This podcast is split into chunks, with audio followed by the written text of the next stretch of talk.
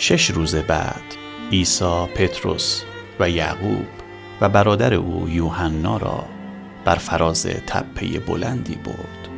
در آنجا ظاهر عیسی در مقابل چشمان ایشان دگرگون شد و چهرش چون خورشید درخشان و لباسش چنان سفید شد که چشم را خیره می کرد ناگاه موسا و الیاس نبی ظاهر شدند و با عیسی به گفتگو پرداختند. پتروس با مشاهده این صحنه بی اختیار گفت استاد چه خوب شد که ما اینجا هستیم. اگر اجازه بدهید سه سایبان بسازم. یکی برای شما یکی برای موسا و دیگری برای الیاس. هنوز سخن پتروس تمام نشده بود که ابری درخشان بر ایشان سایه افکند و ندایی از آن در رسید که این است فرزند عزیز من که از او کاملا خوشنودم از او اطاعت کنید. با شنیدن این ندا شاگردان بر زمین افتاده از ترس لرزیدند. عیسی نزدیک شد و دست بر ایشان گذاشت و فرمود برخیزید نترسید. هنگامی که آنان چشمان خود را گشودند جز عیسی کسی را ندیدند. در حالی که از تپه پایین می آمدند عیسی به ایشان دستور داد که پیش از مرگ و زنده شدنش درباره آنچه که بالای کوه دیدند به کسی چیزی نگویند. شاگردانش پرسیدند چرا روحانیون یهود با اصرار می‌گویند که قبل از ظهور عیسی. الیاس نبی باید دوباره ظهور کند. عیسی جواب داد حق با آنهاست.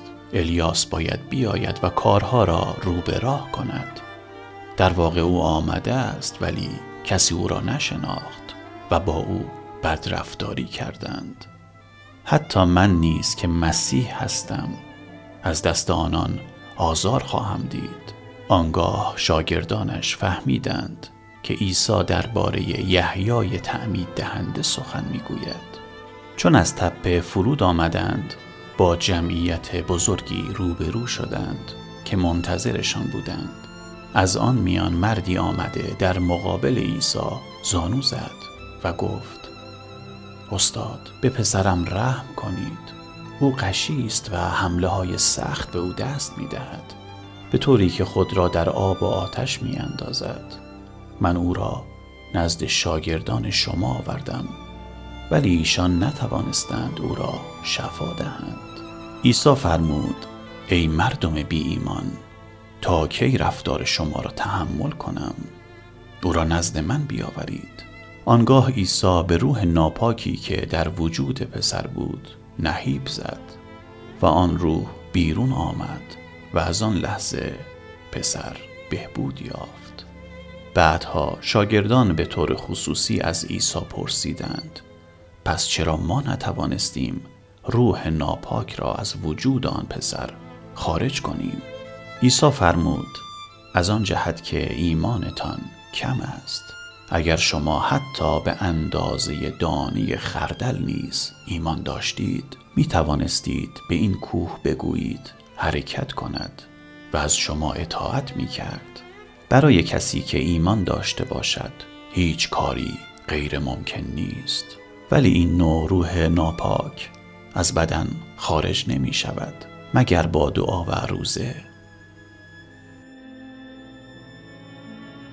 در همان روزها که در جلیل به سر می بردند عیسی به ایشان فرمود به زودی من به دست مردم گرفتار می شوم. ایشان مرا می کشند اما روز سوم زنده می شوم. شاگردان با شنیدن این سخن بسیار غمگین شدند.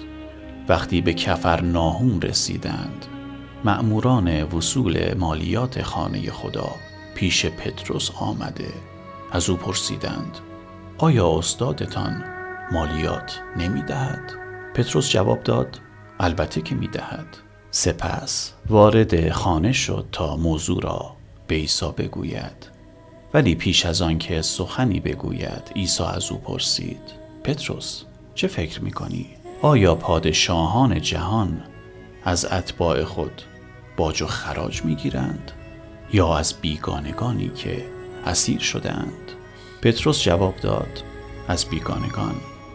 عیسی فرمود بسیار خوب پس اتباع از پرداخت باج و خراج معافند ولی به هر حال برای اینکه ایشان را نرنجانیم به ساحل برو و قلابی به آب بیانداز و اولین ماهی که گرفتی دهانش را باز کن.